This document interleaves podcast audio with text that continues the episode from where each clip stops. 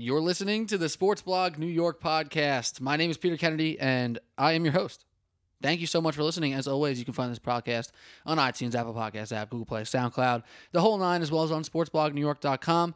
You can hit me on Twitter at P Kennedy with two Y's, or the blog's Twitter, which is at SportblogNYC. Joining me on today's program, Mr. Alec Argento. How you doing? Suh. Hope you're doing well after a good old weekend of uh, baseball and trades and more misery for the Mets. A tough little stretch for the Yankees, but there's a lot to talk about from an overarching perspective in baseball right now. Oh, sure. A lot of trades happening. I mean, bye bye Chasen Shreve, which was like Oh. a moment of glory. He's still my heart. It, it was a moment of glory for Yankees fans, but then you heard him talk in his little press conference, and it just like, oh, it broke my heart. I hate when I have to remember that they're real people. I hate that so much. It stinks, man. I, he he just he turns to the camera. He's like, oh, and you can you can hear his sorrow, and he goes, "I just love these guys. Uh, I, I love these teammates. I'm I'm sad to leave. Like it's part of the business." And it's just like, oh, human beings, man. You, you, I mean, just think about it. You have you have a job you love for four years, and then you you you you're not wanted there anymore, and you're done that day. I mean, imagine you work at, I don't know, J.P. Morgan, and then they're like, you know what, we're trading you to, uh, I don't know, uh. Richmond County Savings club Bank. Like, you know, you get traded to. on our, our Richmond County. I'm just saying it's not the same. Well, we got a lot to talk about. Maybe we'll mix in some football, basketball stuff at the end just for funsies. But it's baseball, it's Mets, it's Yankees, it's trade season. But it's a Sports Blog New York podcast. Pete Kennedy, Alec Argento, and all you have to do right now is sit back, listen up, and stay tuned.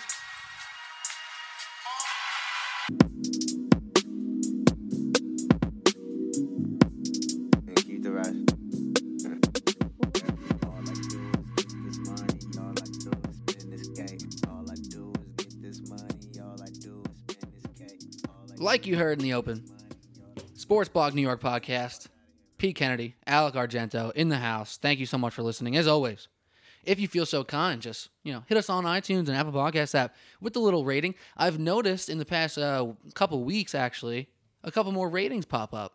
But what was missing from those ratings, Alec, which were thankfully all five stars, I know you know maybe four or five more star ratings, but there were no written reviews. So to you people who did drop some stars, I appreciate that.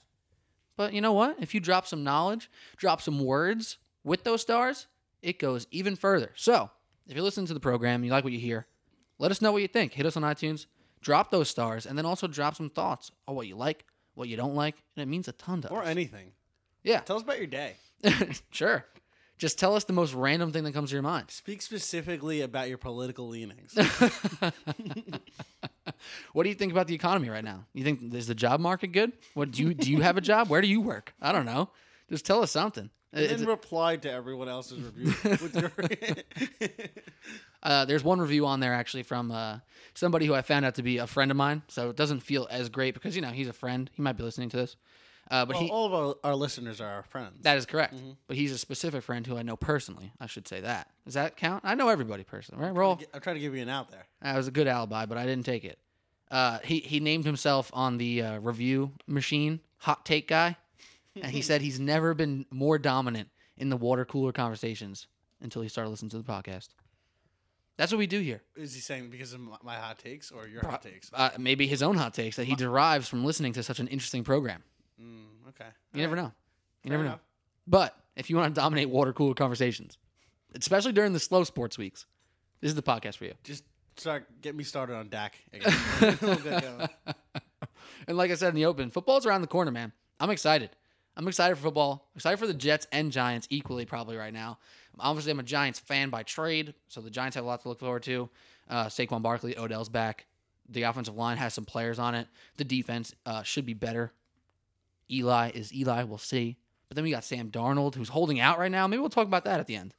Maybe we'll talk about Oh, problems at Jet Camp? Oh no. Has that ever happened before? No. But where we need to start is with the New York Mets. And if you're listening and you go, oh, the Mets? Like what? Let's talk about the Yankees because they actually matter. I agree with you. But the Mets have this uh, whole thing going on here where it's like, do you buy? Do you sell? Do you sit tight? We thought they were going to sit tight. They made some trades. They moved Familia. They moved Drupal Cabrera. And um, Mets fans still aren't quite happy because the returns aren't sexy, and, and that's kind of kind of what I want to talk about here. And we can relate it to the Yankees trades as well because baseball trades are weird. You don't really know what's good and bad for until years come by, until years pass. Look at the Andrew Miller trade for, for Justus Sheffield and Clint Frazier. We still don't know what will happen with Justus Sheffield or Clint, Clint Frazier. Andrew Miller's barely played in Cleveland uh, outside of that one year where he almost won the World Series. You just don't know what you're going to get in a baseball trade. And even, you know, you think back to R.A. Dickey, it was like, wow, that trade was fantastic. And you're going to do that over and over and over again to get Syndergaard and, and d'Arnaud. But d'Arnaud was like the key chip of that trade. centerpiece. He was the centerpiece of that trade. And and who the hell is Travis d'Arnaud to Mets fans? Like he's he's irrelevant. Hasn't played in months. He's irrelevant. And Syndergaard has obviously been fantastic. And now of late has not even been on the field. So it's so weird with basketball trades. You know, they hit you kind of have a good idea what's going on. But even still, things happen over time. Draft picks, same with football. A third round pick could seem meaningless, but then if you draft a guy who's a stud, bada bing, bada boom. With these baseball trades, you know, we get this guy Kilome from the Phillies in this Drupal Cabrera trade. It's like, oh, some people like him. He's got some good stuff. He might be some a year or two away. He's going to stay in Double A for the rest of the season. And it's like, all right, how do I get excited about this? How do I get excited? So, Al, I want to ask you, how do you react to baseball trades when you see Cabrera go and this no name guy to us at least no name to us come into the, our system now? It's like, how do you judge it? How do you react? Well, on a rental, anything you get that has potential, even if it's a lottery ticket, that's a win, right? A reliever, we went through a period where relievers were super overvalued, and you know you gave up a Chapman for for two months, and you got a Gleyber Torres, Which is wild looking back. and the Yankees are like there was a couple teams that did it. The Yankees did it with two people. They did it with Andrew Miller and, and, and Aroldis Chapman, but it really hasn't happened like that since. Now you relievers are, are valued more, but there's more of them because there's a like a dynamic shift in there. Um, I don't know with with Met fans, it's kind of weird because I actually think that all the trades they're doing are the right trades. I think they should do more and kind of lean into it. But Met fans are kind of like a fever pitch because of all of the things that they've had to de- deal with, and now it's like okay, they're starting to do something. It just doesn't feel like any immediacy to it. But you can't judge a baseball trade. And i- i- If it's a rental, you're giving up a rental, you're getting something. That's a win. You have to look at it like that.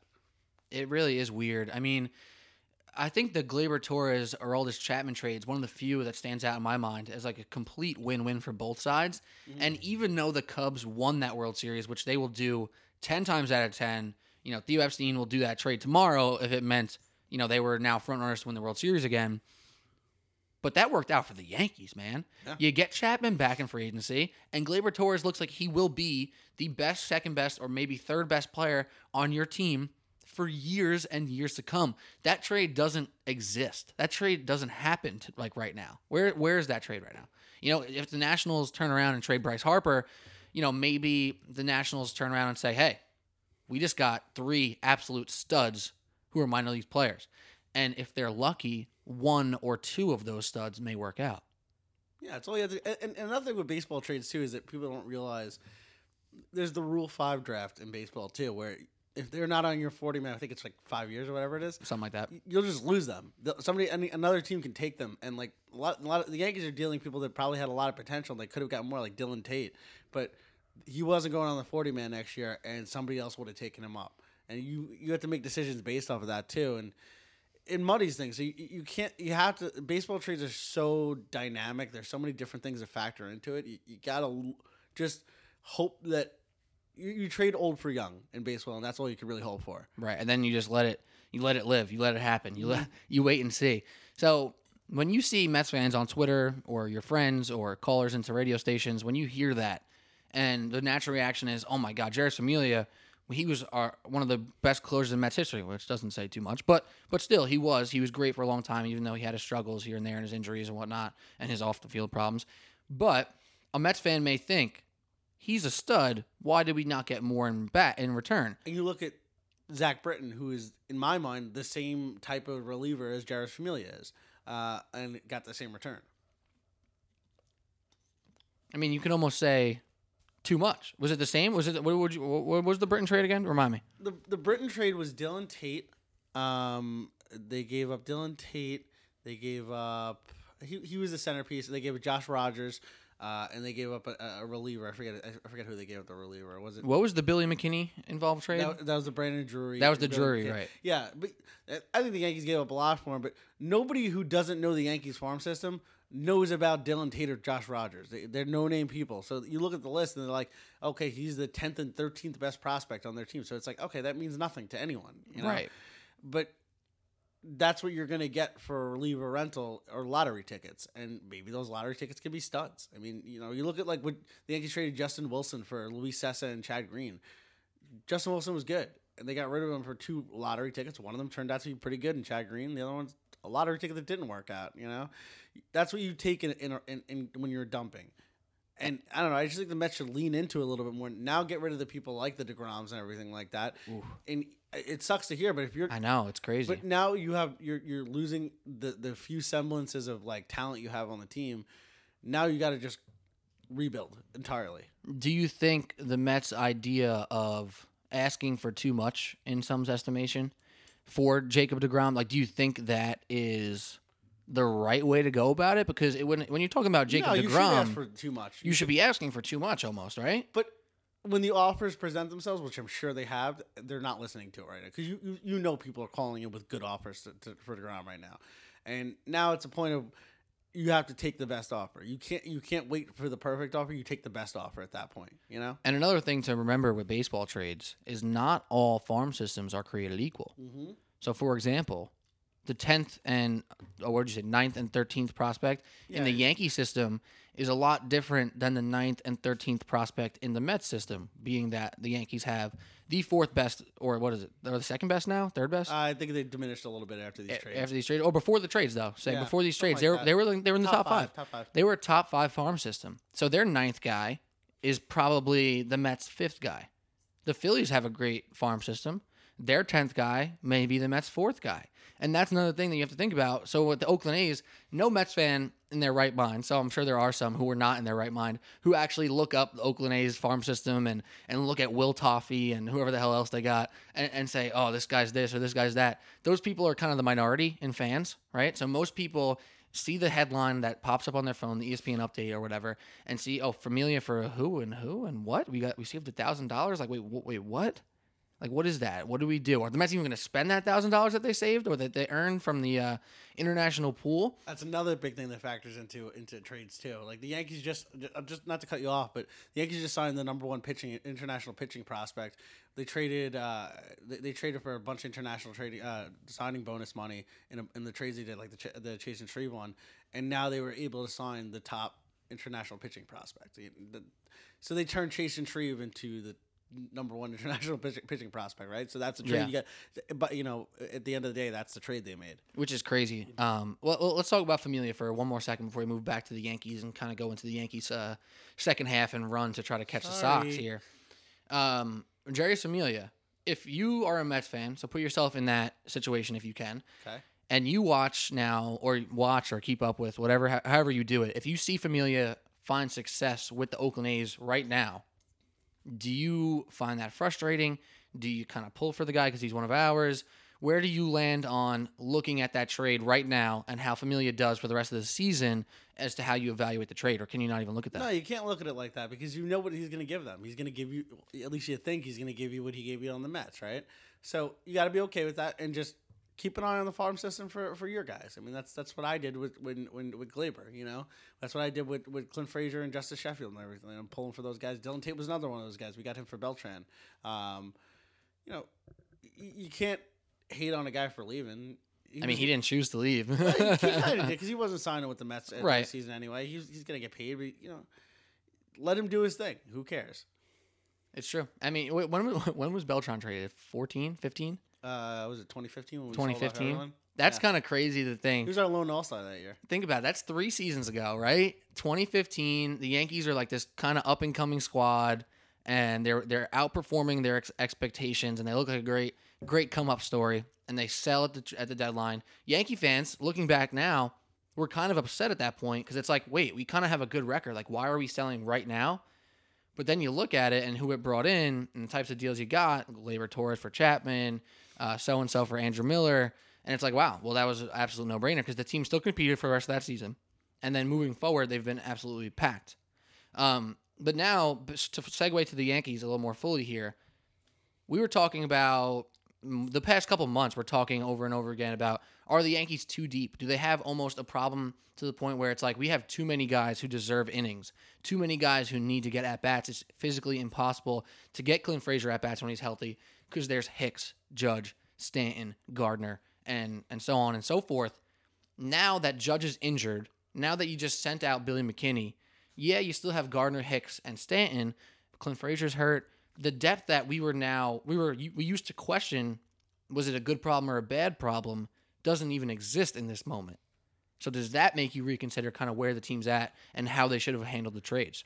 I don't know. I mean, you can't. The judge thing wasn't like you pulled a hamstring that it re-aggravated or anything like that. Right? So Right. that's that's just an injury that's going to happen to some people no matter what. Right? That's just you can't. It, it, as as much as it sucks to lose him for three weeks, three weeks isn't that bad. Right. Right. Uh, Uh, not, like Aaron Judge said in his press conference, uh, thank God this didn't happen in September. yeah, exactly. And, and and it's a broken bone. It's not. It's not a, a ligament tear. He'll come back and he'll be him again. You know. He might be swinging by the middle end of this week. Yeah, exactly. It's a, it's a it's a chip. It's a chip fracture and everything like that. But you can't you can't base your trades off of you know you, you, use your prospects for what you need to. Right. The Yankees, our, our farm system's a little depleted now because all our guys came up and you know proved themselves. Like Miguel Andujar is one of our top prospects. Gleyber Torres is one of our top prospects. Now they're just not in your system anymore. So you don't. We have no need for position players at this point. We have them all locked up. Um, if you have them in the minors, you trade them away, and and then you can deal with whoever's going to be our DH for three weeks. If it's going to be Tyler Wade or something like that, we'll probably get rained out most of those games. Anyway. Man, the Yankees rainouts Non rainouts this year. have been incredible. I mean, just for me, in the past two, they've never won a doubleheader. They've al- they've always uh, split them. it was just crazy. I mean, just for me in the past two weeks, I'm working my uh, highlight shift at the fan, and two literally twice in a week, I, I didn't have to work because the, the Yankees got rained out. I just sat there like, all right, well, there's no highlights for me to cut up. Uh, it's weird to look at the standings and see like, oh, the Yankees have a really nice record, and you look at some of the surrounding teams, and it's like, wait, they just have much higher numbers. Whether they're better or worse, it's like, wait, they've played how many more games than the Yankees? it's Very bizarre. Uh, but in regards to Zach Britton and Jay Happ, who's now had his first start, the Yankees look pretty good. How this is mu- what you can expect. He will do that every time he goes out. yeah. if anything less, trade him trade him away again. yeah. um, do those two feel like the types of people that can help put this team to any bit higher of a level? I'm not saying Jay Happ or Zach Britton are going to put you guys over a hump, but can they get you closer to the hump? Do you see these guys contributing when it matters most? Well, it depends on how they use them, right? If, if Zach Britton is going to be our setup guy, our eighth inning guy, then no. Uh, I don't think you know he's. I don't think he really added to the team at all. Um, what we needed, uh, it just didn't matter. Didn't do anything for us that we didn't have. I don't think he's what he used to be. I, I, I don't think he's a closer level pitcher anymore.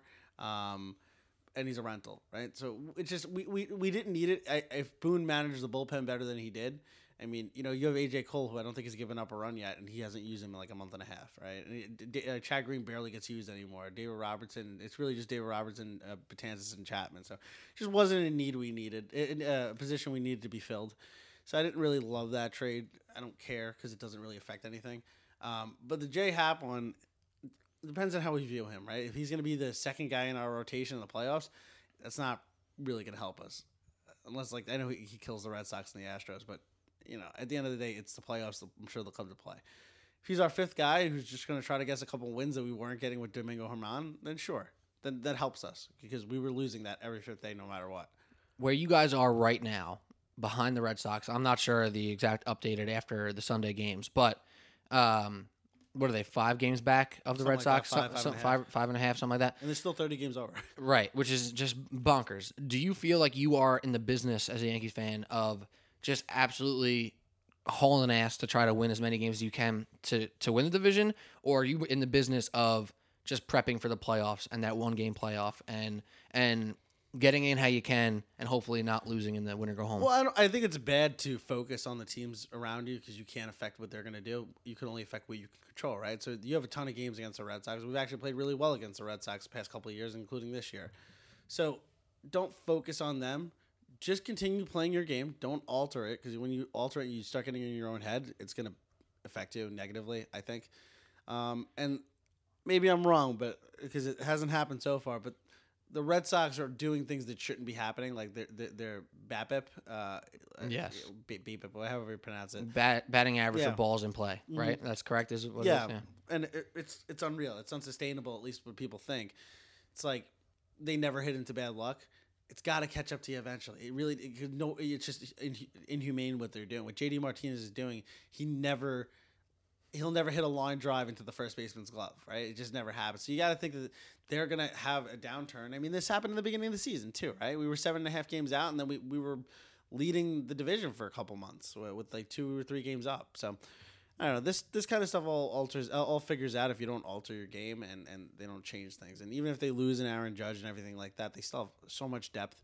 You never you got nothing out of Gary Sanchez all year this year, Right. like absolutely nothing. And Austin Romine stepped up, right? And now you're getting stuff stuff out of Neil Walker, who Mm-hmm. you know for months Yankee fans were just so annoyed to even see his name on the lineup card. You can go check out whoever posts the lineups every day for the Yankees on Twitter, and the comments and the quote tweets are, "Oh my God, Neil Walker's in again. Oh my God, Neil Walker's batting where?" And now you know, I, I think Greg Bird said in the post game the other day, he said Neil Walker He's has back, been. too. Yeah, and he's back and he's swinging the bat well. Greg Bird goes, Neil Walker's a true professional and he's showing it and he's proving that he is that guy. And now he's helping the team win games. the problem I have with the Yankees that everyone always says is wait till they all get hot together. But they're every player on that team outside of like Andujar and Gleyber Torres, they're all streaky players. Right. Every one of them. And those guys are in their first year, so you can't even count them as a sure thing anyway. exactly. So it's like when you're when you have a whole team combined with streaky people, you're probably never going to get them all on the same level at the same time, which is difficult. And that's why like you know having Aaron Judge and Giancarlo Stanton in the same line doesn't really help you because they don't. It's not like they balance each other out. You know, they're just going to continue doing their game, and it's going to screw up a lot of times. It's going to be really good sometimes, other times. In a way, it reminds you of the basketball uh, philosophy of shooting the threes. You know, What do you mean? the, ho- the home run thing, the shooting the threes, it's a similar concept. I mean, the Yankees are kind of built around home run a little bit, and some people hate it, and some people say, well, if that's what they do, that's what they do. And same thing with the Houston Rockets, they're built around three point ball. That's what they do. That's what they do. Are they going to change in the playoffs? Are they going to continue with the same yeah, but strategies? I, I also think it's a stupid thing. I mean, Not that you're saying this, but a lot of people so say you're calling me stupid. Yeah, a little bit. But, but uh, I know Pete doesn't say this, but a- a lot of people say you can't rely on the long ball in the playoffs. Whenever we face Corey Kluber, we, we just destroy him with home runs every time. And, and you don't specifically manufacture those runs. no, but you can.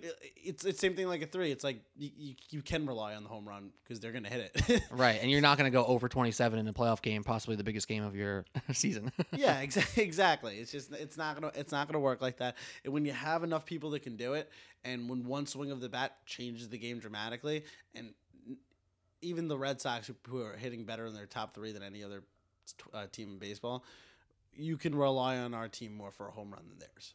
Where does your confidence lie in regards to the Yankees versus the Red Sox head to head? Because obviously, those 10 games remaining head to head against the Red Sox are going to be huge. They're going to be some of the few appointment television type games across baseball this entire season.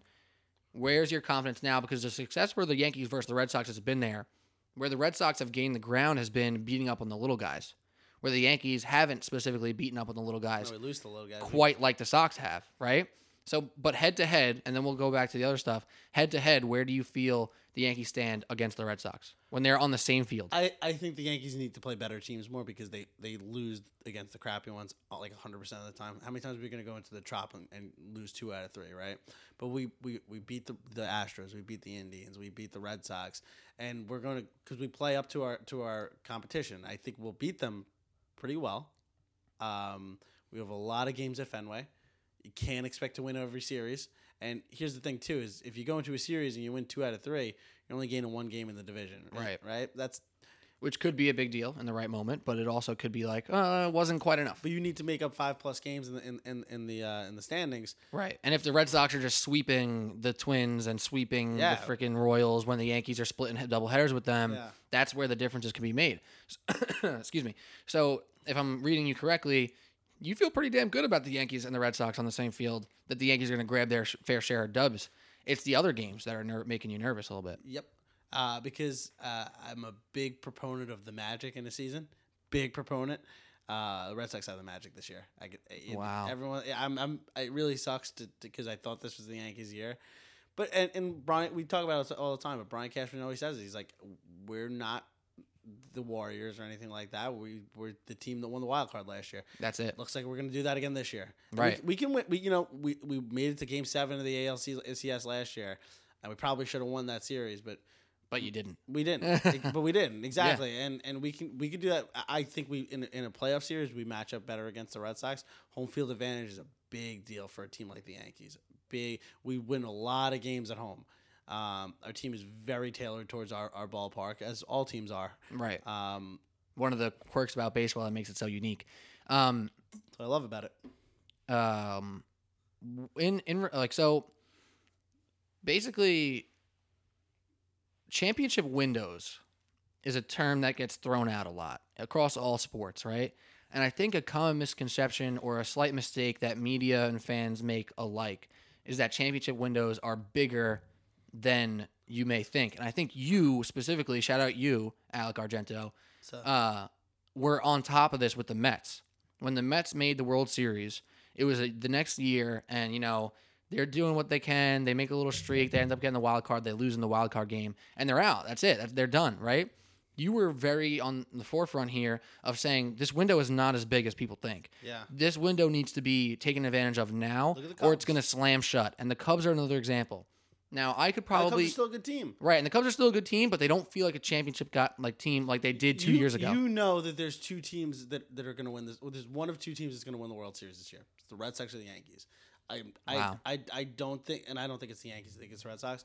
I, I, the National League is not good.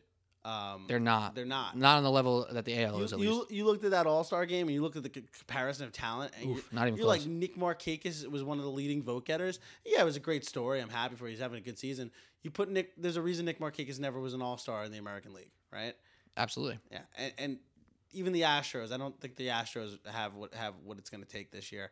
The Indians are leisurely getting a, a divisional win when they don't deserve it. They're not a playoff team. And it is very hard to go back to back. And that's part of the my argument here. That's- yep. So you can probably argue, and I'm going to argue it right now, that the Yankees championship window opened up last season. It was it was open. There was a, there was a glimmer of sunshine that shined through the window and woke up the Yankees and we're like, holy crap, we can make it out there. We can make it to the championship. We're we're right. We're one game away. Right. That championship window opened last year. Now it's wide open this year, and mm-hmm. it still seems to be not as open as we expected. Is there a point where you can see in the future where that window starts to close? Because right now, in a lot of people's heads, that window is still opening, and I hear from Yankee fans, "Listen, we're we're so good, we're so talented, we're so young. We don't need to do it this year. We we have next year. We have the year Uh, after I that." don't think you've is that a mindset you You've- can have? You've never heard that from a Yankee fan. I one that hundred percent Because have. every thousand percent have heard that Every- multiple multiple times. Every Yankee fan I've ever spoken to is like, we need to win this year. It's that's always the f- is no matter what year it is, even if we're in a downturn, we have to win this year. That's always been a Yankee mentality for a reason because I think we all recognize that even though we we're one of the few teams that's had a dynasty, dynasties don't happen in baseball No. often. The, the all. Giants winning every other year for a handful of years Those was different teams, Was too. so bizarre. Tho- that was so But bizarre. that's not a dynasty too. Those are different teams, right? right. Look at the Red it's kind of like the Spurs that they called the Spurs a dynasty. Yeah. But realistically, the Tim Duncan led uh, with David Robinson behind him was absolutely different from the Tim Duncan, Manu, Tony Parker trio, which was absolutely different from Kawhi Leonard winning the MVP. Exactly. Like that is an outrageous dynasty. the Josh Beckett Red Sox wasn't that far off from I don't know who, who was the next one who was whatever it doesn't matter but that that ten year period when they Jon were- Lester? yeah exactly so when, that ten year period when they were winning three different uh, when they won three different World Series those are different teams drastically different teams they win it this year it's not the, not even close to the same team as it was last year Windows Windows can stay open for long windows can close really quickly look at Gary Sanchez right Gary Sanchez I mean, I'm on this podcast before the season starts saying he's the best hitter on the team. Yeah, same. And and I don't think you know. I think Mookie Betts had a shitty year last year too. Right. He's probably he's second in MVP voting to JD Martinez, but His um, own teammate. yeah. but um, but things happen drastically differently in a, in a season, and you have a lot of players who are young on the Yankees or just inexperienced. Look at Aaron Judge. Aaron Judge is inexperienced, but he's also 26 years old. He's not he's not young, right?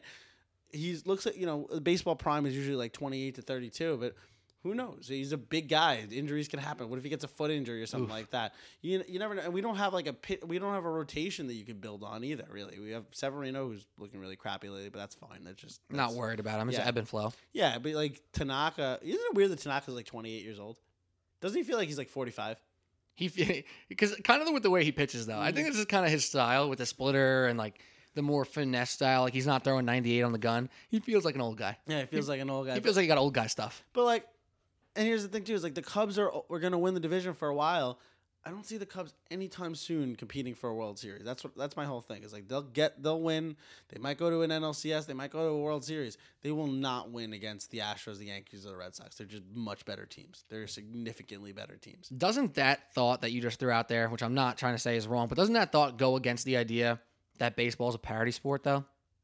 No, I feel like it does because they're one of the best Yeah. teams in the in the Ameri- in you the a re- National You League. haven't had a repeat championship in like 20, 20 years since the Yankees Right. in the nineties. That was the last time you had a repeat. cha- That's that. But you're you're saying three teams have a realistic chance to win the World Series this year. yeah, but three teams next year could be totally different. Oh, so you I guess the cross season parity is what is the re- the right thing to refer to there. Yeah. Fair. Uh, I mean, that's what I, I'm just throwing it out there. Yeah, the Royals. Everyone thought they were going to be a dynasty. That that that team was done after their second. That that they won that World Series. They haven't been good since. And some people think they weren't even that good then. Contact, Which baby. is weird. Contact, baby. I don't. Well, that that was a weird. That was a fluke World Series. The Mets shouldn't have been there, and the Royals shouldn't have been there. Bizarre. Uh, let, let's go back to this real quick because I know you said that they're Yan- these Yankee fans don't exist, but I mean, literally working working the, the callers, you know, screening callers at the fan. I'm hearing these people call into me before they get on air, and they're saying, "Oh, that." That last caller is like out of his mind. We don't need to make that trade. We're, we're so good. We have a chance now. We're gonna have chances for years to come. Like these people exist, and these ideas do exist, and it's almost the same. And I'm gonna say almost. I'm gonna emphasize it. Almost the same as the Mets in, in, in 15 when they made it, because Mets fans thought we had multiple years of this. Yeah. We thought we had multiple years, and we don't have the position player talent at all, but we had the pitching talent, and literally shit just hit the fan. And now look at the Mets; But- they're a but pathetic that's- joke of a But franchise, that's why good and teams. that's three years. That's why teams that win don't really put a lot of money into their rotations. If like nowadays, it's not always been like that, but nowadays it's like, and if they do, it's like they know that there's there's like a time a timeline for what like Jon Lester signed a big deal. They knew they were going to get good Jon Lester for the first couple of years, and now it's like, eh, what's Jon Lester these days? Right. What's he going to be next year? What's he going to be the year after, and everything like that. So that, that's the way you do it. But the Yankees are in the best position to succeed for the future because Absolutely. because they have a really competent GM Controllable talent. controllable talent, the the funds to to improve upon that in the free agency, the attraction of the Yankees, and uh, a fa- you know just a farm system they could dig from if they need to make trades. The Astros are like that too, except they're not New York. They're not the New York Yankees. I- Right. I'm not saying that as like a brag or anything, but It's facts. yeah, it's it's it's it's easier to get Giancarlo Stanton to, to waive his no trade clause to go to the Yankees than it is to go to the Houston Astros, right? Absolutely. it, it, even though it's easy for that. And the Red Sox are their their finances are a mess. They're an absolute mess. They're paying like three guys forty million dollars to not play for their team this year. It's they're way over the luxury tax and everything like that. And Dave Dombrowski's probably not really that good of a GM. He just you know he's uh, the Red Sox, which is an easier team to control than other things. Right. The Cubs, at the end of the day, while they're while they're a huge market, Chicago's not New York. It's just No. not New York, and that's why they're not going to be in the same position. But um, you look at the talent that, that's on, on on teams right now, and the parity comes because I do think the Red Sox, the Yankees, and the Astros are equally good Right. in different ways for the most part. They're pretty different teams, um, but magic comes into it, buddy. and you feel it for the Red Sox. Actually, let's talk about another team quickly. Speaking of uh, financials, the Los Angeles Dodgers, man, they are making swings and they are paying people. They have the biggest payroll Always in the league. like that. if I'm not mistaken, biggest payroll in the league. Yeah, but yeah, I- well, I don't know if it's still true, but, but Just but traded for Machado. Like they're taking swings. He's not making a lot of money. they just were in the World Series. Oh, fine. Well, they're hoping to re-sign him. I'm sure. Yeah. And he seems to be happy to be there. Did you think the Dodgers were gonna was were gonna win last year when they won the World Series? I thought they had a chance. I mean, looking back, it's hard to so. say that they did because the Astros won and pretty convincingly. But yeah, going into that series, I was like, yeah, Clayton Kershaw Really? can, can steal two games. He can win two games by Except that himself. Clayton Kershaw in the playoffs. That's I- correct. But people are only chokers until they're not. And it sounds Fair like a point. really No, I- I stupid that. statement, but people are only chokers until they're not. And until you get like slightly over that hump, like if James Harden, for example, and I hate to always use basketball, but it's easier for me to make these analogies. If James Harden knocked off the Warriors this year, he didn't even like. Obviously, he needed to beat LeBron in that crappy Cavs team, but like there goes his choker label.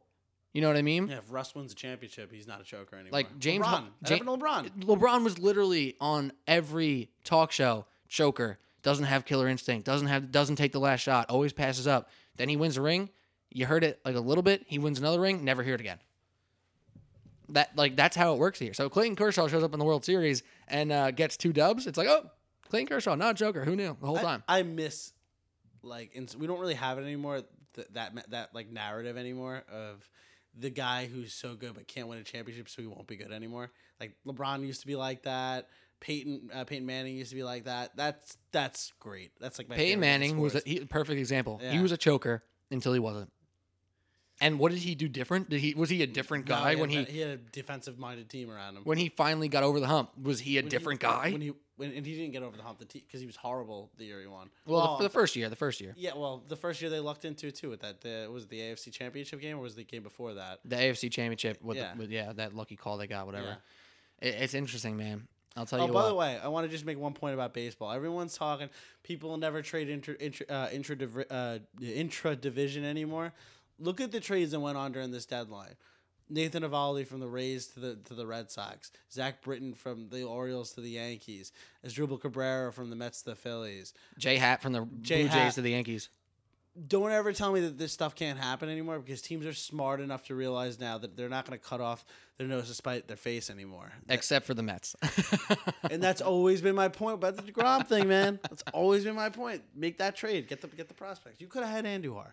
I was thinking about this before when you were talking about something or other. I forget. Oh, you said how the, the Cubs are big market Chicago, but they're not New York. The Astros are a big like big team right now, but they're not New York. You can say that when you say that. You should, I mean the Yankees. you should say the Yankees because the Mets might as well be the New Jersey Nets right now, or the Brooklyn Nets. Like they may have well, may as well not be a New York franchise. Might as well put the Mets in Buffalo. Like be, let's be real. Yeah, but I don't know. I think that I mean, it's weird because I think that the Mets, when they had that window, they could have elongated that window if the ownership wasn't horrible, right? Because it's not that it's the Mets, it's the, it's the Wilpons, right? It's, Right. It's that it's that whole situation. They've It's not the bef- Knicks. It's Dolan. Ex- ex- it- but that's real. That's a real I thing, know, though. It's It- so frustrating. But you know why it's frustrating? And this is a public service announcement to all you fans on Twitter out there saying for like Wilpons just sell the team already. Like somebody buy the team. Like how are they allowed to run the team? Like they are in control of that, and nobody can force the Wilpons to sell the team unless baseball, like the MLB, Yeah, gets but- involved. but- and but- that's not going to happen. But baseball should have gotten involved in the past. well, that's that's long gone. They, they don't have that ground to stand on anymore. Well, I, I've, I've a lot of people were talking about it these days, but um, I mean, uh, Bud Selig and, and, and Fred Wilpon are, are buddies, like they're close friends. After the Madoff thing, they should have lost the team. is Eh, this sports conspira- It's conspiracy? not a 101? conspiracy. It's not a conspiracy. It just happens. It's business. If you, if you know the right people, you get away with the things that you do. They were using team money to in a, the biggest Ponzi scheme in, in, a, in a generation. They Fred Wilpon fired somebody for being pregnant. Uh, like that was a real thing that happened. Uh, It's if you don't lose your team there, the window's gone. You know, like that. They should have lost the team a while ago. But now that that's gone, it ain't happening for that anymore. it's You not. know what I mean? Like He'll it's die not. soon though. He's like, Oh, he's like, God. oh, he's like a million years He's old. got a son who does more things than him anyway right now. Is that Jeff? Jeff. I thought they were brothers. Oh, I didn't know that they were. Oh, were. is it a brother? No, I think it's don't his know. son. I thought it was like the Steinbrenners. How they, uh, how it's uh, Hal. and Not Hank. everybody's the Yankees man. No, nobody can be. I tried to make that a dig at you, and you were just like, "Yeah, you're right." You want to talk about football real quick? Well, do you have any last words on base? I was just gonna ask you if you have any No, last it's, words. it's kind of a weird part right now. I mean, I'd like to see uh, J Happ. Uh, you know, I'm, I'm, I'm the entire day today. I'm, I'm monitoring when it, when his ERA finally hits below four. So I'm like, okay, J Happ's good again. You know what we should monitor, by the way? Um, my my good buddy Andrew at work, my office buddy Andrew, has been keeping me up to date on Jacob Degrom's WAR versus win statistic. I won. I haven't Was it checked five it. and six. I haven't checked it. But he still has five wins. That's correct. Uh, but I haven't checked it since his last start. But he has a 1.82 ERA, five And wins. he lost yesterday, right? Yes. He lost. He didn't even get no no decision this time because the Mets scored zero runs. And when the Mets win one nothing, the Mets win one nothing on Sunday. Zach Wheeler gets a hit to score the run. How about that? What? Why do you not trade that person at that point? Even if it's Both of the them, Yankees. Wheeler or Degrom or any of them. Wheeler is, is a little younger, isn't he? You got more years Then of Degrom, on correct? him? Yes. Yeah. Well, his his control is almost almost over because he played 13, 14, had two injury years, and now has played 16, I didn't, know 17. if, I didn't know if that counted against. Well, the two years in between, I don't think count, but it's still four years of play. okay, we I- get. I'm seven not years. sure, We but yeah. arbitration years for the next three. Right. Um, but Degrom, he's at the height of his career right now. He'll never be better than what he's doing this year. You can't be physically. Get the best return you could possibly get. People will pay an arm. There's, there was no pitching market this year. But speak, speaking of the Wilpons, this is this is kind of how they seem to operate. They will pay the money for their guy who's already there. We saw it with Cespedes. They had him already. Oh, we'll pay this guy because our fans already have him, and they they'll didn't be. want to pay Cespedes. They, they, but they but they felt forced to because Yeah. he was already their guy. He already got them somewhere. Degrom is already their guy. He's already got them places. They are now more likely to pay him than, for example, But- to but go out onto but the market DeGrom and pay somebody wasn't else. their guy until this year. It was always Harvey, and then it was Syndergaard. Degrom. They Met, finally no, realized I, that he am was gonna their best I'm gonna disagree. I think Mets fans always thought he was the best guy I don't agree. I don't know. I for the past like three seasons. Harvey had the once ye- Harvey went down, Har- well, we knew Harvey he was the had best. Year, was a year and a half, two years. He Yeah. was good. Then I felt like it was all Syndergaard because Syndergaard had the personality that the Met fans liked and everything like that. Which whatever. Thor, Yeah, which he's the most fragile person in the world. You get you don't get to be called Thor. Hand, m- foot, and mouth disease. Yeah, th- that guy sucks. I hate him. Ugh. Uh, he's like he my- follow, hey, he follows Sport Blog NYC on Twitter. So mm, good. I guess I don't know. Uh, tell- mm, Block him. no, I hate him so much. And he'll probably he'll probably block me now. He'll probably seek me out, even though I have no interest in blocking. He, and he you're does private that. on Twitter. He does that. Yeah, he does shit like that. I hate him so much. I actually, I, and I love Degrom. I think Degrom is is is an incredible talent. He's a class act, and like, I mean, I say this about Aaron Judge. He is a guy who, as a Mets fan, I love. I think he's fantastic. And when he gets hurt, I'm actually feeling sorrow for Yankees fans that your guy's now hurt. You know, if it's Gary Sanchez, I don't really. As a Mets fan, I don't really Yeah, I care. feel the same way as a baseball fan, obviously I care, but as a Mets fan, Sanchez being hurt, whatever. Frazier hurt, whatever. Even even Tanaka hurt, whatever. Judge is hurt. It's like, damn, yeah, I, I- damn. there's a- Aaron Judge is the guy. there's a and Degrom has like the that. same. Degrom has the same exact value. for sure. I, I I would root against Syndergaard forever. Uh, but Degrom, I, I just I love how he I I love a good pitcher. Sorry, I dropped my phone. Sorry, you've been making noises the whole podcast. Have I don't know, maybe. Um, Felt like the right thing to say at the moment. But uh, Degrom is a pitcher in an era where we don't have pitchers anymore. We have throwers who just overpower people, throw 100 miles an hour. Right. 100 miles an hour is the new norm and everything. And he throws hard, but he could just locate, man. He could throw hard and locate. All right, last thing on baseball before we uh, spit some knowledge on, on football for a hot minute. Um, there's something to be said about fatigue over the course of seasons. If the Yankees core is together, which it should be this year, next year, year after that, if you guys continue to make runs deep in the postseason, but don't quite get over the hump, don't quite make that World Series, don't quite win that World Series, So but you- all the 2000s. but- right, but you keep playing 200 games every year, but not winning. Does that weigh negatively, or Yeah. does that give you the experience needed to make it change in years of future? No, that was the 2000s, and it didn't work. Um, that's why we had to revamp the team in 2009 and buy a championship. We did buy it. That was the only year the Yankees really. Everyone talks about how we buy championships. The only time it ever worked is in 09. We bought CC and And that was after that was after years of missing. Yeah, I mean, how many how many times in, in the in the mid 2000s, 2004, 2003, 2001, like Shout out Giambi, shout out Francesa. yeah, I mean, that's my favorite thing on Twitter is just going. Dude. If you every every time he mentions anything, it's all about Giambi trade. I don't know. I don't know if I like it better or worse after I heard Mike say how he never has looked at a reply and doesn't plan on it. Like, does that make me? You think kind, he doesn't look? he does. He said that He he will. doesn't. He doesn't know how. He, yeah. They they asked him to post a picture. He needed help. I love that he runs his own Twitter. He, and you can you can try to tell me he Oh, somebody else runs. his voice is so clear. There's some really. I think I said this on the pod He says- before. He's a colon today in his tweet. I was like, that is so Francesa. There's like a really weird satisfaction I get out of Francesa's crapping on the Mets tweets. Like when he just like when he, he, doesn't miss an opportunity. when he so eloquently just shreds the Mets to pieces in two and a half lines. It like oh my god, it gets me going for a day, and it's, It's like a guilty pleasure because it makes me sad on one hand, but on the other hand, I just love every second of it. Then- every word, I'm into it. and then the comments, no matter what, are about trading for Giambi. it's so funny to me. Uh, all right, no more baseball. Let's go. Let's go to foosball. Will Giambi be a better right tackle than Ereck Flowers? Probably, honestly. oh man! All right, let's start with the Jets because this Sam Darnold thing is kind of quirky mm, with his whole contract thing. Love it. A little quirky, huh? I personally, if you listen to this podcast, know you may know that I loved Sam Darnold coming into this draft. I thought he would be the second best quarterback of the big four drafted. I, I really like Josh Rosen a lot. That's neither here nor there. I knew the Giants or Jets weren't taking Rosen. Darnold, I thought was still in play, even though I should have opened my eyes and realized the Giants were taking Barkley. The Jets end up with Darnold, and I'm happy for Jets fans. I think it's really good. And now you get this contract holdout, and a holdout for a rookie always feels a little bit different than like a Le'Veon Bell holdout when you're established and you've done something already. When you're a rookie and you're holding out, it can put a bad taste in people's mouths. Do you think, if you had a guess, obviously we don't know anything about this right now from a personal standpoint, do you think it's like the agent holding out? Do you think it's Sam pushing on it? You think it's his family? Is the Jets being cheap? Like, what the hell is going on with the rookie quarterback, third overall pick, that is not signed yet? Like, what the hell is that? you know what I think happened? What? Saquon got a deal before he played a game. Saquon got a big deal before he played a game. I think he sees the guys who were who were sharing the locker room with him, uh, and how much they got paid um, for for a position that's not as important as a quarterback, and he's trying to get his.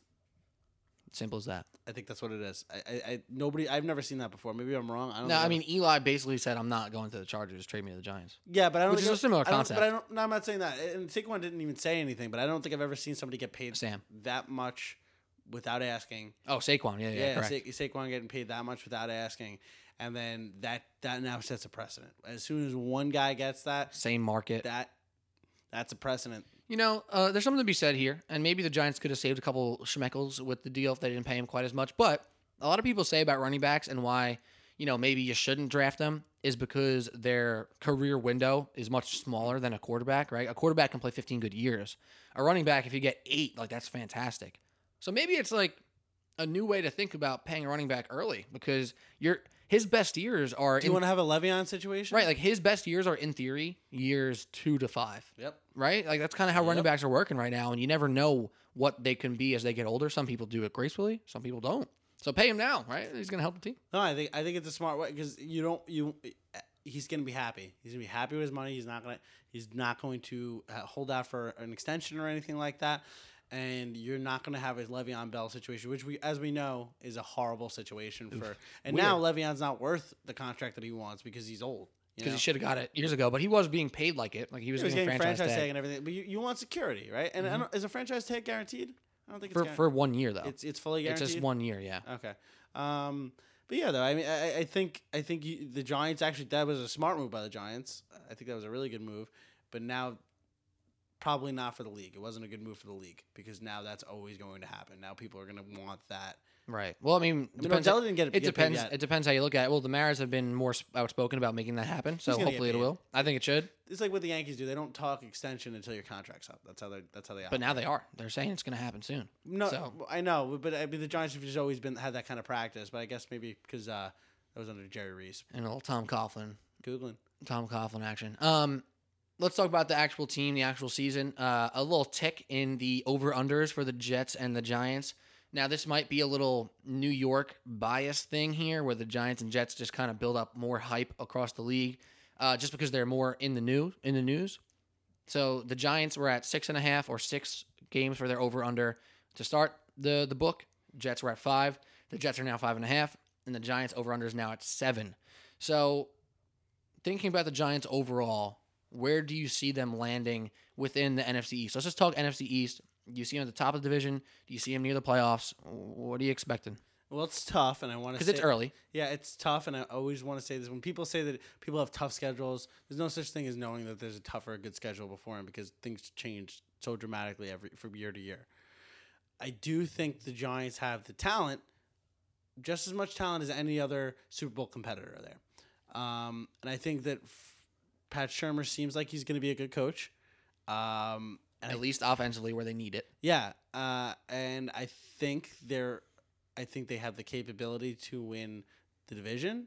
I think they'll win the wild card, win a wild card. Uh, I think that the Giants always do well when they're when people don't think they're going to do well, and they always do horribly when they think they're going to be great. Um, we saw it last year. We saw it the year after the Super Bowl when they won. The year, you know, it's always what happens. I would, I would, I also think the NFC is pretty garbage, just overall, and it, not not in terms. I think the talent isn't there yet. Like, there's a lot of people who are younger, a lot of teams that are younger that'll get there. But I think the Giants have a good mix of older stars, older players that have been there, uh, and young talent that is eager and just really talented. when ESPN did their recent article of ranking rosters, they ranked. I think they're just power ranked every roster in the league, and obviously it's too early. And obviously it's more of an exercise to have some interesting conversations and really break down what we can see as of right now. So I'm not trying to crap on the idea of the article too much because content you need to get it out there. You need to make content. That's what we're doing right now by using their article. But the Giants were ranked like 27th or something like that. And Colin Cowherd, who take him or leave him, could be a hot take guy sometimes, could be really well thought out other times. Who cares? Depends how you look at it. But I thought he had a really, really good and interesting point about the New York Giants. So basically, when he saw 27th ranked roster for the Giants, he went, wait, what?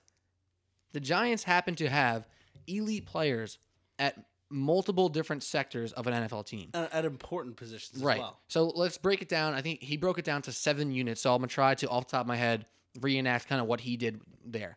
So he started with offense, and he went running back. Saquon Barkley is the type of rookie who should be great right away. He should be closer to his prime now than in say eight years, ten years, whatever. So Saquon Barkley off the bat, wide receiver, obviously Odell Beckham, tight end Evan Engram proved to be a good playmaking tight end last year. That's three on offense. Then you count the offensive line. Nate Solder, one of the better tackles in the game. Defense, Olivier Vernon, great outside linebacker. Damon Snacks Uh, Harrison. Def- well, outside backer, defensive end, same same concept right now. Uh, Damon Snacks Harrison, elite defensive tackle. Landon Collins, great safety. Janoris Jenkins, oftentimes in his career, a very good corner.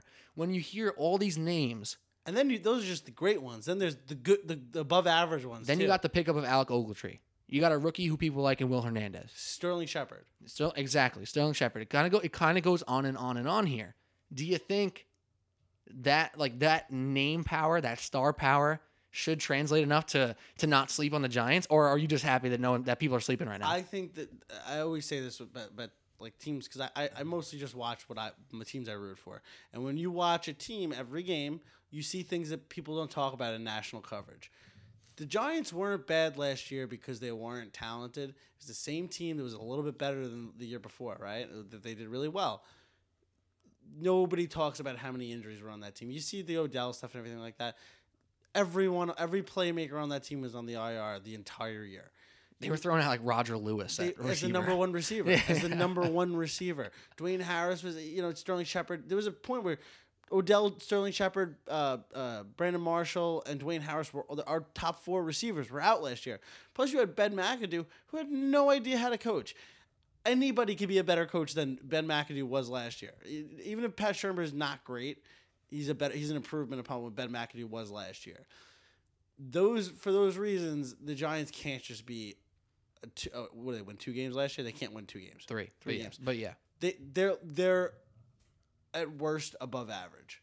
They're a worst a nine win team for me. So you like with the seven when you hear seven over under, I'm you're like the over. you're like that's pushing or going over. It's 100 percent going over. All right, F 500, I, 500, I'm not 500 saying floor. they're going to win 15 games this year by any stretch oh of the imagination. that'd be but, that'd be a whole lot. but I think they're locked for nine. Locked for nine, probably a 10 or 11 win team. And real quick, one last note before we talk about the Jets for a hot second here. Um, the NFC East is, as per usual, a very strong division right now. You think actually? I, I really do I don't think because. I think the Eagles, we, even if they take a step back, are going to be a good team. They're going to be very competitive. I don't think they're going to light the world on fire like they did last year. It's just hard to do that year I after think it year. was a fluke season. well, with- say, say what you want. They have a talented roster. They have a really talented roster. I'm not saying and if that. Carson Wentz is remotely healthy, he's fantastic. Sure. So so let's just say they take a step back, but they are what they are. Then you have Alex Smith in in Washington, a guy who wins regular season games. I saw the face he just gave me. The guy wins regular season games, and the Cowboys aren't online. the Cowboys aren't a pushover. Yes, they are. Whether you you hate Dak Prescott, they're so you are irrelevant. They are not a pushover. They are they were a pushover last year. They were pushover the year before Dak got there. People know that Dak's not good. If you can if you can isolate Dak, you'll be good.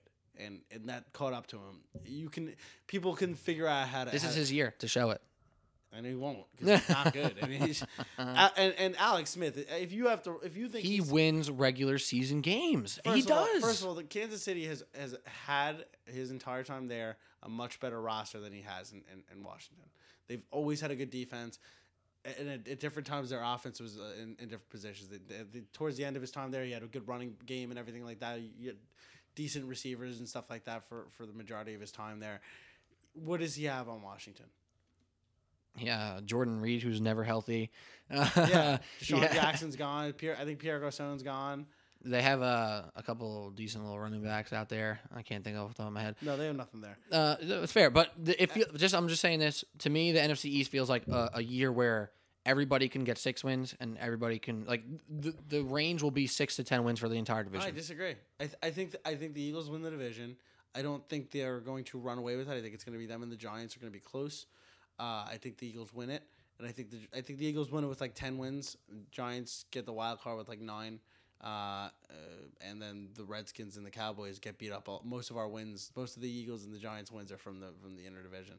Interesting because it's hard to win those division It games. is. It is. It is. But I It just is. don't. It is. I, I don't think they're good. I really. Yeah. I, I and I definitely don't think the Cowboys are good at all. All right. All right. All right. Redskins It's early enough to where I can just I can. It's early enough that I can use the cliche line of "Well, wait and see." Then I guess. I guess we'll wait and see. All right. Uh, New York Jets five and a half wins. Todd Bowles kind of like him personally. kind of like Todd Bowles. I'm a Todd Bowles guy. I would say players coach. guy. You know, team plays hard. Defense is usually pretty decent. It's going to be interesting. Who plays quarterback for the most games? Is it McCown? Is does Bridgewater get a go? Does Sam Darnold take over week four and run away? Does Sam Darnold play week four and then look like crap and get taken back out? Because that's probably worst case scenario. And really interesting for the Jets. Do you think they roll with three quarterbacks the Oh season? man, I don't know, dude. I think they kind of have to.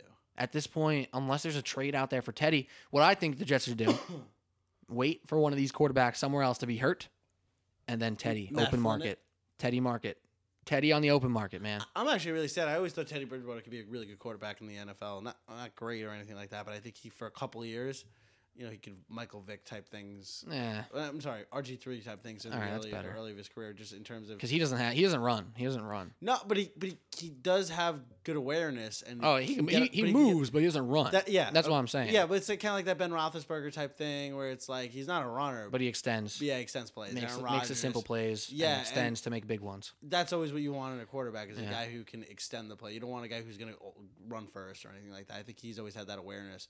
That sucks what happened to him. No, unfortunate, unfortunate. So five and a half, just because I want to close this out, and we're going to talk more about football as the months move on. Uh, five and a half. What does that feel like to you? They won six last year. That's a tough They one. won six last year. But there's but they also had a consistent quarterback. Did they the win six or entire- they win four last year? Actually, I thought they won four. They might have won four. But they, they had a consistent quarterback last year. This is the year. It's like going to be with like uh, what happened with with Mitch Trubisky. Um, Darnold's not going to start right away. They're going to probably be crappy. Maybe steal an extra couple games, and Darnold won't be good for a while because he's just got to get used to the league. Hmm. So I don't know. I say five is probably. They won five last year. I, just I think five is a good number for them. Uh, but I think it's a good five. You know, like when there's bad fives and and and, and, and yeah, good like fives? last year was probably a good five for them. Yeah, exactly. And I think this is is you, you'll see a lot of improvements in a lot of areas, but it won't win them games. Like if Darnold's playing in some of these games in the second half of the season and and he's in it Yeah, and doesn't quite win them all, that's fine if he's showing he can do it. yeah. It's like what we always say about the Knicks. Like we don't care actually care if they win. We just want to have see promise in the future. Right. And I think I don't know. Todd Bowles seems like a Kenny Atkinson type of type of coach. You know, where it's like he always gets his players to play hard, Right. fundamentals, gets better performances out of people that aren't that great. Um, He's a football guy. yeah. I don't know that he is a football guy, uh, but Low key. Yeah, I, I don't think the Jets have a lot of talent, but they have the foundation now where they could start building it. That that's why they only win five games. Interesting. All right, man. This has been fun. Yeah, man. as always.